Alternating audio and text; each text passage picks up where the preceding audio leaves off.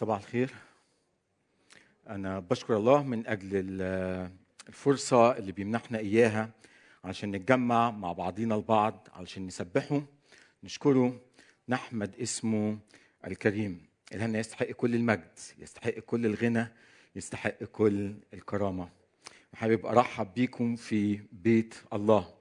وأجمل شيء أنا بشعر فيه دايما وأنا جاي لهذا المكان إن إحنا كلنا ضيوف في هذا المكان. والله هو رب هذا البيت هو رب هذه العائلة وبيقدم دايما لينا الدعوة بأحضان مفتوحة علشان نيجي ونتواجد في محضره. عجبني قوي أحد كلمات الترنيم اللي كنا بنرنمها وهي بتقول كده هو يرسم خط الحياة بكلامه. هو يرسم خط الحياة بكلامه. ويقول كاتب المزمور إنه سراج لرجلي كلامك ونور لسبيلي. دي فرصة رائعة دايما بيقدمها لنا الله. إنه نيجي ونسجد عند جراميه. نيجي علشان نسمع كلامه نتعلم منه. يرشدنا وينصحنا ويعلمنا الطريق اللي نسلك فيه. في بداية هذه السنة الله قدم لينا الدعوة ككنيسة إنه نأتي ونسجد عند قدميه. فدي الدعوة مقدمة من الله شخصيا لكل واحد فينا ولينا مع بعضينا البعض ككنيسة. وابتدى راعي الكنيسة آه، في بداية هذا الشهر بموضوعين مهمين. الموضوع الأول هو عن القوة اللي بيمنحها الله لينا اللي من خلالها قدرنا نتمم كل اللي عمله فينا ومن خلالنا سواء في الكنيسة أو للبلد أو للمجتمع اللي إحنا عايشين فيه. لكن هذه القوة اللي بتأتي من فوق هذه القوة اللي هي هتساعدنا خلال هذه السنة أيضا أنه نكمل المشوار مع الله أنه نأتي عند قدميه نسجد نتعلم منه نخدمه ونعيش له بكل أمانة. النهارده هنكمل موضوعنا وموضوع تأملاتنا تحت هذا العنوان إنه عند قدميه. وموضوعنا في هذا الصباح تحت عنوان خبز وماء في الطريق. خبز وماء في الطريق. أول ما بنسمع كلمة خبز ومية بنفكر دايما إنه ده زواد للطريق. كل شخص وهو ماشي رايح مشوار عنده رحلة وفي حياتنا اليومية إحنا بنحتاج الخبز وبنحتاج المية علشان نقدر نكمل يومنا وحياتنا. لكن الغريب واللي هنقراه بعد شوية في الكتاب المقدس إن الكتاب المقدس يستخدم الخبز والمية وبيوصفهم بصفة غريبة جدا وبيسميهم خبز الضيق وماء الشدة خبز الضيق وماء الشدة.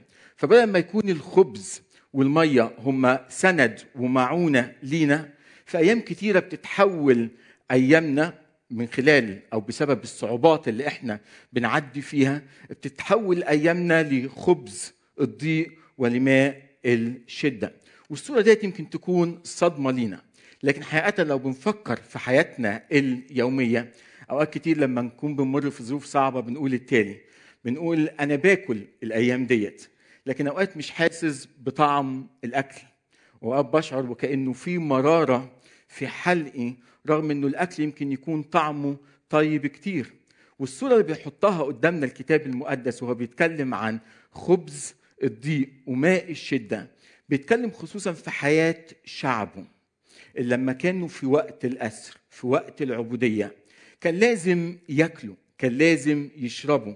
وكان الله هو السيد وهو ملك كل الأمور وهو السيد على حياة شعبه حتى في وسط السبي حتى في وسط الضيقة.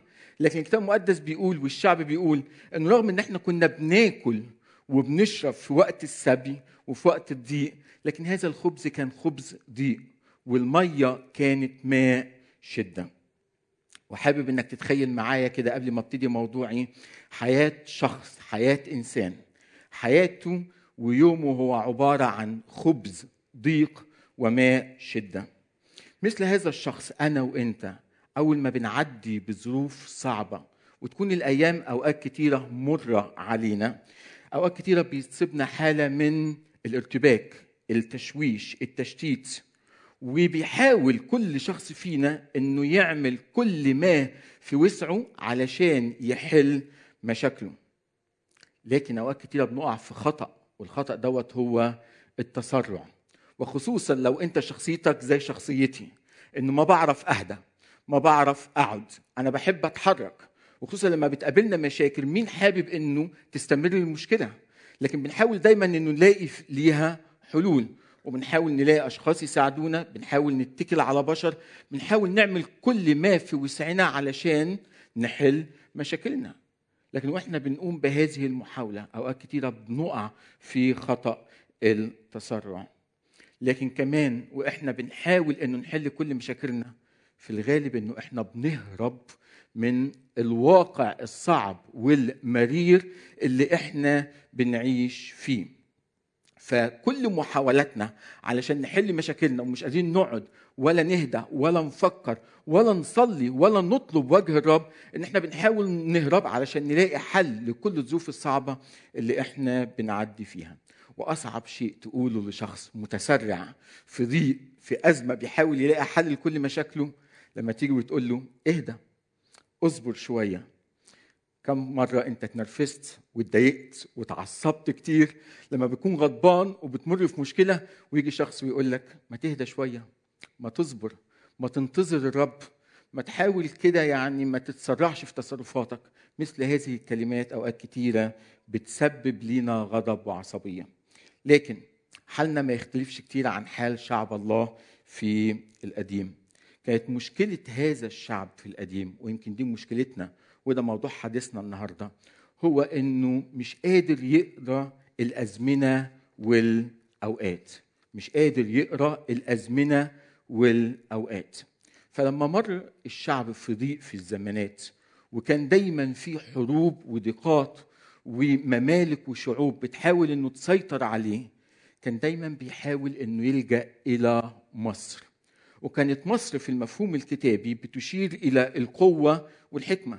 تخيل معايا أنت عايش في بلد فيها ضيق فيها صعوبات فيها ناس بتحاول تحاربك من كل مكان. إيه اللي بتحاول تعمله أول شيء؟ إنك بتروح تعمل تحالفات مع دول تانية مع ممالك تانية علشان تقف جنبك تساعدك تعينك على كل المستويات علشان تقدر تؤدي أو تعدي الأزمة اللي أنت عايش فيها. فبدل إن هم يطلبوا قدوس إسرائيل الله الحي الحقيقي قرروا إن هم يهربوا إلى مصر. وفي الحقيقة اللي كان بينقص الشعب في القديم وأوقات كتير بينقصنا عندما نمر بمثل هذه الضيقات إن إحنا نيجي ونجلس عند قدمي السيد. إنه نيجي ونطلب وجه الله إنه نأتي ونطلب معونة من عنده. في النص اللي هنقراه من بين إيدينا لو تفتحوا معايا كتبكم المقدسة من أشعياء أصحاح 30 سفر أشعياء وأصحاح 30 بيحكي لنا الكتاب المقدس عن حياة هذا الشعب زي ما أنا وصفتها من لحظات. الشعب بيمر بضيق بيمر بظروف صعبة وبدل ما بيطلبوا الله ويرفعوا عينيهم عليه قرروا إن هم يذهبوا إلى مصر لطلب المعونة. فالنص اللي بين إيدينا في دينونة للشعب على هذا التصرف لكن في نفس الوقت الله بيقدم وعود لشعبه إذا سمعوا كلامه طاعوا سجدوا عند قدمه وطلبوا المعونة والمشورة من عنده هو. خليني أقرأ أول خمس أعداد من هذا النص. بيقول الكتاب المقدس في أشعياء أصحاح 30 والأعداد من واحد إلى خمسة. ويل للبنين المتمردين. يقول الرب حتى إنهم يجرون رايا وليس مني أو يصنعون خطة وهي مش من عندي. ويسكبون سكيبا أو بكلمات تانية يعقدون حلف مع ممالك أخرى. لكن هذا الحلف وهذا التعاقد ليس بروحي ليزيدوا خطيئة على خطيئة. الذين يذهبون لينزلوا إلى مصر ولم يسألوا فمي ليلتجئوا إلى حصن فرعون ويحتموا بظل مصر. فيصير لكم حصن فرعون خجل خزي عار. والاحتماء بظل مصر خزيا لأن رؤساءه أي رؤساء هذا الشعب صاروا في صوعا وصلوا لعاصمة مصر. وبلغ رسله إلى حانيس قد خجل الجميع من شعب لا يفهم ليس للمعونة ولا للمنفعة بل للخجل وللخزي. بنشوف هنا في هذا النص اللي بين إيدينا وده موضوع حديثنا النهارده حابب أتكلم عن نقطتين. عندما نجلس عند قدمي الرب النقطة الأولى إحنا بنعلن بنعلن ثقتنا في الله.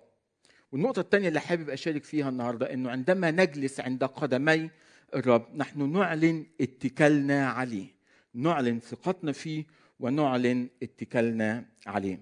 في النقطة الأولى بنشوف إن النص اللي بين إيدينا بيقول لنا إيه هي خطية هذا الشعب. قضية الشعب الحقيقية إنه لما مر في ضيق بدل ما يحاول إنه يأتي ويرجع إلى الله وزي ما بيقول الكتاب المقدس هنا إن هم لم يسألوا فمي بمعنى إن هم لم يطلبوا مشورتي. ما حاولوش يفهموا إيه سبب الضيق إيه سبب السبي إيه سبب المشكلة اللي هم بيعدوا فيها. إزاي أنا ممكن أنقذهم؟ إزاي ممكن أقف معاهم؟ إزاي ممكن أكون سبب نصرتهم ومعاونتهم في الأزمة اللي بيعدوا فيها؟ بدل ما يقوموا بهذا الأمر قرروا إن هم ينزلوا لمصر. يتكلوا على قوة مصر على حكمة مصر على المعونة اللي ممكن يحصلوا عليها من أرض مصر. والكتاب المقدس بيقول لهم كده والله بيقول لهم للأسف للأسف لما هتروحوا لأرض مصر مش هتقدروا تاخدوا منها غير الخزي غير العار لأنه مش هيقدروا يقفوا معاكم. مش هم الحل لكل مشاكلكم. الحل إن أنتوا تيجوا وتطلبوا المشورة من عندي أنا إنه تسمعوا لصوتي أنا لأنه أنا اللي هقدر أديكم النصرة والقوة والمعونة في وسط الأزمة اللي أنتوا بتعدوا فيها. لذلك بيقول الله إنه الحل اللي أنتوا اخترعتوه بأنفسكم المشورة والحكمة اللي أنتوا اتكلتوا عليها الحلف اللي أنتوا اتسندتوا عليه هيكون سبب خزي وسبب عار ليكم. في الحقيقة في أوقات كتير إحنا بنقع في نفس الفخ اللي وقع فيه الشعب في القديم وهو التسرع وعدم الانتظار أمام الرب لما بتمر بينا مشاكل وضيقات وصعوبات. وهنا بتيجي شخصيتنا بتلعب دور زي ما قلت في البداية دور مهم جدا. لو انت شخص مش بتعرف تقعد لو انت شخص شخصيتك مندفعة بتحاول دايما تسيطر على كل الأمور حتى اللي خارجة عن إرادتك. دايما شايف في نفسك الحكمة القدرة إنك تاخد أفضل القرارات. فأول ما بتقابلك مشكلة أول ما بيقابلك دي بتعمل إيه؟ بتقرر إنك تتصرف. إنك تقوم بخطوات عملية علشان تحل مشاكلك. إنك مش بتطلب مشورة من حد أوقات كتيرة حتى الله نفسه مش بترجع ليه. مش بتحاول تسجد قدامه وتقول له طب إن كانت حياتي هي بين إيديك حتى الضيقات اللي بمر فيها هي بسماح من عندك. هل بنرجع وبنسأله أنت ليه سمحت بهذا الأمر؟ هل في دروس أنت عايز تعلمها لنا؟ هل بتيجي وبتسجد وبتسمع صوته؟ أوقات كتيرة مش بنقدر لأنه شخصيتنا المندفعة والمتسرعة بتكون عائق في إنه نأتي ونجلس عند قدمي الرب رغم إن الرب أوقات كتير بينادي علينا وبيقول لك تعالى أنا هقدم ليك المشورة أنا هقدم ليك الحل أنا عندي مخرج لحياتك من الضيق وبالأزمة اللي أنت بتعدي فيها. لكن هذا الأمر لا ينطبق على حياتنا الشخصية. أوقات كتير بينطبق علينا ككنيسة وأوقات بينطبق علينا كأشخاص مسؤولين في الخدمة. فلما بتمر البلد بضيق وبأزمة أو حتى المجموعة اللي أنا بخدمها وبقودها بشوف بعض الأعضاء فيها بيمروا بضيق وبأزمة. أول شيء أنا بحاول أعمله إنه أتدخل بسرعة إنه أقدم حل لمشاكلهم إني أسدد كل احتياجاتهم إني أكون سند وعون ليهم في وسط ظروفهم الصعبة اللي هم بيعدوا فيها. وأكيد أنا وإنت وإحنا ككنيسة مدعوين إنه نخدم الناس نخدم شعبنا نخدم بلادنا في وسط الضيق والأزمة. بس أوقات كتيرة بنبقى محتاجين نقول للناس اللي بيمروا بضيق وبأزمة مش نقدم فقط ليهم المعونة والمساعدة لكن محتاجين نقول لهم إيه رأيكم؟ ما ترجعوا لله ما تقعدوا عند قدميه ما تسمعوا صوته ما تسمعوا مشورته ما تحاول تقعد كده وتصلي وتصوم وتطلب وجه الرب وتقول يا رب أنت ليه بتسمح بالضيق وبالأزمة اللي أنا بعدي فيها في حياتي؟ لكن الفخ الثاني اللي بنقع فيه مش فقط التسرع الفخ الثاني اللي بنقع فيه أوقات كتيرة هو فخ الكبرياء.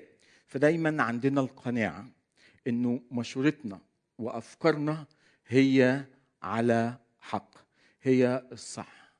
ولما بنمر بضيقه ازمه الكتاب المقدس مش بيعلمنا بس إنه نطلب المشورة من الله لكن أوقات كتير بنكون محتاجين نطلب المشورة من القادة والخدام والناس اللي هم عندهم خبرة في الحياة الروحية أكبر مننا ونصلي معاهم. لكن بسبب كبريائنا اللي بيكون عائق مش شخصياتنا بس إن أوقات كتير بنقرر إنه أنا مش محتاج لحد. أنا مش محتاج أطلب مشورة من حد. دي حياتي ودي ظروفي ده بيتي دي مشاكلي وأنا أقدر أحلها بإيديا. وأنا إنسان حكيم كفاية علشان أقدر آخد قراراتي بإيديا. لكن اللي بيدعونا ليه الكتاب المقدس في هذا الصباح هو الجلوس والرجوع عند قدمي الرب. في أشعيا أصحاح 30 والعدد 18 يقدم الكتاب المقدس أو يقدم الله دعوة جديدة لشعبه. وبيحاول يقول للشعب كلمات بسيطة جدا. إنه إن كنت في ضيقك وفي أزمتك هربت بعدت اعتمدت على نفسك. كبريائك قادك في طريق خطأ. فالله بيقول هذه الكلمات للشعب. أشعياء أصحاح 30 وعدد 18 الله بيقول ولذلك ينتظر الرب. الله بينتظر شعبه.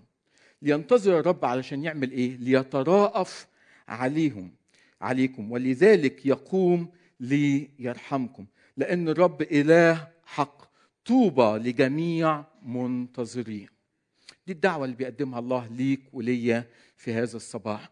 الله بينتظر شعبه رغم إن هم بعدوا رغم إن هم هربوا رغم إن هم اتكلوا على ذواتهم. الكتاب المقدس بيقول الله قاعد في انتظار. في انتظار إيه؟ إن هم يرجعوا مرة تانية. علشان أنا حابب اتراءف عليهم. حابب أتكلم ليهم حابب أرشدهم حابب أنصحهم حابب أمد ليهم إيد المعونة عشان أنقذهم من الضيق والأزمة والكرب اللي هم بيعيشوا فيه. وبيكمل الكتاب المقدس وبيقول لأن الشعب في صهيون يسكن في أورشليم لا تبكي بكاء إن الرب يتراءف عليك عند صوت صراخك حينما يسمع يستجيب ليك. لكن انت ارجع لي اصرخ اطلب وجهه اطلب مشورته اطلب إن هو يتكلم ليك ووعده إن هو هيترائف عليك هيتكلم لحياتك. ويقول الكتاب المقدس هذه الكلمات ويعطيكم السيد خبزا في الضيق وماء في الشدة. اسمحوا لي أعيد ترجمة هذه الآية بطريقة أكثر دقة. وبتقول هذه الكلمات ومع إنه أن الرب أعطاكم ماء الضيق وخبز الشدة لما كنتم في وقت السبي إلا أن وعدوا وعدوا للشعب هذه الكلمات. لا يختبئ معلموك بعد بل تكون عيناك تريان معلميك. إن كنت مشيت وإن كنت هربت إن كنت ما سمعتش لصوت الله ولا لصوت الأشخاص والأنبياء اللي بعتهم الله ليك في من قبل كده علشان يحذروك وعد الله لينا في هذا الصباح إنه لما بنرجع مرة تانية إنه الله اللي سمح بخبز الضيق وماء الشدة هيرجع مرة تانية ويرشدنا هيرجع مرة تانية ويتكلم لينا هيرجع مرة تانية ويترائف علينا.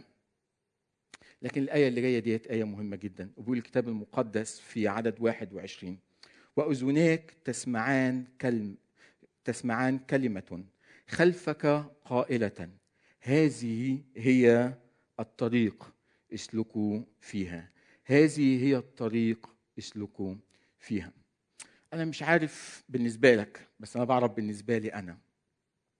أوقات كتير لما بمشي في حياتي بوصل لمرحلة بحس فيها إن أنا تايه إن أنا مشتت إنه في شيء ناقصني في شيء كده غايب عن حياتي. وببقى أوقات كتيرة في حالة من الشك والارتباك. ومش عارف اللي بعمله دوت صح ولا غلط رغم إن أنا مشغول وأوقات كتيرة مشغول جدا. ولما ببتديت أدور في داخل أعماق نفسي إيه سبب الارتباك؟ إيه سبب التشويش؟ إيه سبب عدم الثقة اللي أنا بعيشها كل يوم؟ عرفت السبب.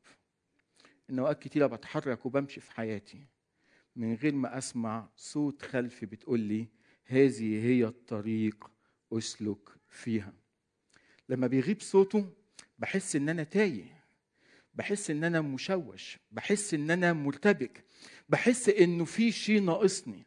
لكن لما بسمع صوته خلفي بيقول لي هي دي الطريق امشي فيها بحس بالأمان بحس بالفرح بحس بالثقة بحس إن أنا ماشي بحسب مشيئته وبحسب إرادته بحس إن أنا بعمل الشيء الصح. وصوت الله دايما في حياتنا هو نبع الفرح نبع السلام نبع الراحة نبع الثقة اللي بيخليك ماشي وانت واثق في نفسك مش في قدرتك مش في حكمتك مش في قدرتك.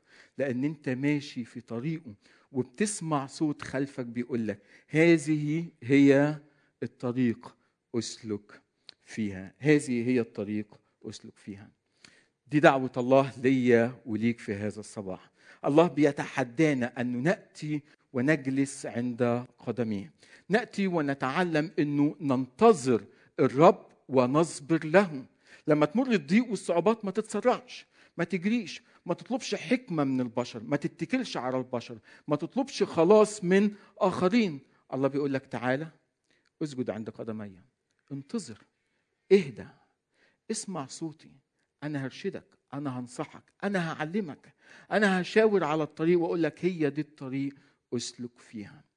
النقطة الأولى عندما نجلس عند قدمي الرب نعلن إننا بكل جدية ومن كل القلب بنثق في توقيتات بنثق في توقيتات الله لحياة كل واحد فينا. لكن عندما نجلس عند قدمي الرب نعلن أيضا اتكلنا عليه نعلن اتكلنا عليه. زي ما قلت من شوية إيه هي خطية هذا الشعب؟ خطية هذا الشعب إنه ذهب وطلب المعونة من مصر. اتكل على قوتها واقتنع إنه خلاصه سوف يأتي من أرض مصر. خلوا بالكم لما الشعب أخذ هذه الخطوة هو أعلن ضمنيا شيء مهم. وكأنه كان بيقول لله آلهة المصريين أحسن. أنت مش قادر تخلصنا أنت مش قادر تنقذنا. أنت مش قادر تمد إيديك لمعونتنا. طب خلينا ننزل لمصر. يمكن آلهة المصريين يقدروا يمدوا إيديهم لينا وينقذونا.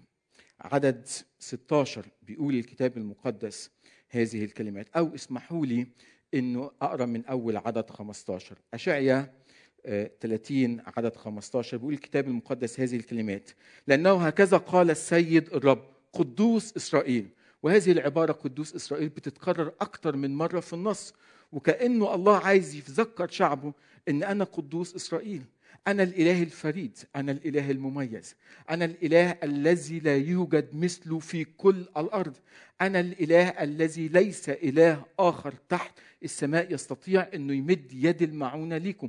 أنا قدوس إسرائيل. قدم لهم الله هذه الدعوة. بالرجوع أي بالتوبة والسكون تخلصون. بالهدوء والطمأنينة تكون قوتكم. طب إيه هو حكم الله عليهم؟ فلم تشاءوا. أنتوا رفضتوا عرض الله ليكم. أنتوا رفضتوا إن أنتوا تيجوا وترجعوا وتسجدوا. وتتكلوا على الله في وسط الضيق والأزمة اللي أنتوا بتعدوا فيها. وبيقول الكتاب المقدس وقلتم لا بل على خيل نهرب. لذلك تهربون وعلى خيل سريع نركب. لذلك يسرع طاردكم زي ما قلت من لحظات لما بنمر بالضيق بنهرب. والهروب هو علامة على الارتباك هو علامة على شخص الشخص بيحاول يحل كل مشاكله بإيديه بدل ما إنه يأتي ويجلس عند قدمي الرب لكن الهروب أيضا هو علامة إن إحنا بنتكل على نفسينا وبنتكل على أشخاص كثيرين في حياتنا بنصدق أوقات إن هم ممكن يقدموا لينا المعونة. حابب تتخيل معايا كده شخص معاه مدرب والمدرب ده بيدربه علشان يجهزه للسباق. والشخص دوت عنده حماس عنده غيرة واثق في نفسه. وبيتدرب ساعات طويلة جدا جدا والأيام عديدة قبل ما يدخل السبق. والمدرب ابتدى يلاحظ هذا الموضوع إنه هذا الشخص مش بيهدى مش بيرتاح. حلو إنك تتدرب حلو إنك تجهز نفسك حلو إن يكون عندك هذا الحماس والغيرة علشان تفوز بالسبق. ابتدى هذا المدرب إنه يقدم النصيحة لهذا الشخص بيقول له عايزك من وقت للتاني ترتاح. عايزك من وقت للتاني تهدى. تشرب شوية مية. تاكل شيء علشان تجدد نشاطك. لكن هذا السباق العظيم. قرر إنه لا أنا مش محتاج حاجة. أنا مش حابب أضيع وقت في إنه أقعد وأهدى علشان آخد شوية مية ولا آكل لقمة للطريق تقويني. أنا هفضل أتدرب لحد يوم السبت. وفضل بعناد قلبه بحماسه بإرادته القوية إنه بيجهز نفسه للسبق لكن المفاجأة إنه قبل ما يوصل السبق بيوم خلاص تعب. رفع الراية واستسلم قبل ما يخش السبق. ليه؟ لأنه كان متحمس لأنه كان متسرع لأنه حاسس إن هو هيقدر يخش السبق ويوصل ومش محتاج لا المية ولا الخبز ولا لأي شيء. هو هيقدر يقوم بالموضوع ده بنفسه. علشان كده بيقول الكتاب المقدس وبيقدم لمثل هذا الشخص ولينا هذه الكلمات في عدد 15 حابب أقراها عليكم مرة تانية. الله قال لهم العلاج عندي أنا. إن كنت رحتوا لمصر وطلبتوا المشورة وما كانش حصدكم غير الخزي والعار من اتكالكم على أرض مصر أنا عايز أقدم لكم دعوة وتحدي. أنا عايز أقدم لكم مشورة هحل لكم بيها كل مشاكلكم. وهذه المشورة هي في عدد 15 بالرجوع أي بالتوبة والسكون تخلصون. بالهدوء والطمأنينة إعلان ثقتكم في الله إعلان اتكالكم على الله هتكون قوتكم. مش ده اللي قاله المسيح لتلاميذه؟ قال لهم أنا صاعد للسماء بس عايز أقدم لكم نصيحة إنه لا تبرحوا من ها هنا قبل أن تنالوا قوة من الأعالي ويحل عليكم الروح القدس وعندها تكونوا ليا شهود في كل مكان. لكن كمان بيقول أشعيا في أصحاح أربعين وهذه الكلمات وكلمات يمكن معروفة لينا. بيقول في أصحاح أربعين وعدد سبعة وعشرين. بيقول هذه الكلمات لماذا تقول يا يعقوب وتتكلم يا إسرائيل؟ ليه دايما عندك هذه الشكوى؟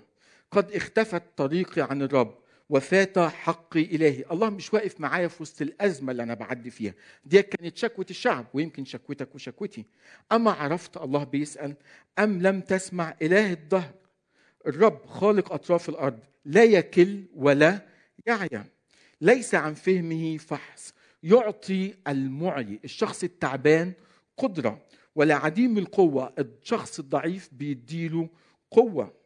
الغلمان الشباب بيتعبوا والفتيان يتعثرون ويسقطون. أما منتظر الرب أما الشخص اللي بيأتي وينتظر معونة منه بينتظر إرشاده بينتظر خلاصه بيجي وبيسجد عند قدميه أما منتظر الرب فيجددون قوة يرفعون أجنحة كالنسور يرقدون ولا يتعبون يمشون ولا يعيون. ومزمور 91 نفسي ترددوه معايا. نقول منه بعض الآيات. الكتاب المقدس بيقول وكاتب المزمور بيقول هذه الكلمات الساكن في ستر العلي في ظل القدير يبيت أقول للرب ملجئي وحصني إلهي فأتكل عليه. وبيجي في نص المزمور الثاني بيقول لأنك قلت لأنك قلت لأن أنت أعلنت لأنك قلت أنت يا رب ملجئي وجعلت العلي مسكنك. لا تدنو ضربة من خيمتك. يسقط عن جانبك ألف وربوات عن يمينك وإليك لا يقرب لأنها يوصي ملائكته بك لكي يحفظوك في كل طرقك لئلا تصدم بحجر رجلك لأنه تعلق بي أنجيه أرفعه من طول الأيام أشبعه واريه خلاصي. هذه هي دعوة الله لينا. إن كنت بتهرب إن كنت تعبان إن كنت مش قادر إنك تأتي وتسجد قدام الله الله بيقدم ليك مشورة في هذا الصباح. بيقدم ليك رأيه في المعضلة اللي انت عايشها هذه الأيام. الحل ليس في الهروب. الحل ليس في الاتكال على الذات. الحل ليس في الاتكال على الآخرين. الحل إنه نأتي ونجلس عند قدمي الرب. لأنه لما بنجلس عند قدمي الرب إحنا بنعلن إنه أنت الملجأ. أنت الحصن. أنت اللي تقدر ترشدنا. أنت اللي تقدر تترأف علينا. أنت اللي تقدر ترحمنا. أنت اللي تقدر تخلصنا. أنت اللي تقدر تكون سند ومعونة لينا في الطريق. بصلي من كل قلبي وإحنا في بداية السنة الله بيقدم لنا هذه الدعوة إنه نأتي ونجلس عند قدميه إنه باللجوع والسكون تخلصون بالهدوء والطمأنينة تكون قوتكم. بصلي إنه في نهاية السنة ما يكونش حكم الله علينا ككنيسة زي ما حكم على الشعب. إنه أنا دعيتهم علشان يجوا ويقعدوا قدامي علشان يجوا ويسجدوا عند قدمي ويقول الكتاب المقدس ولم يشاءوا. لكن الله بيتحدانا في هذا الصباح. بيتحدانا ككنيسة وكأفراد إنه نقبل هذه الدعوة أن نأتي ونجلس عند قدميه. فهل نقبل هذا التحدي؟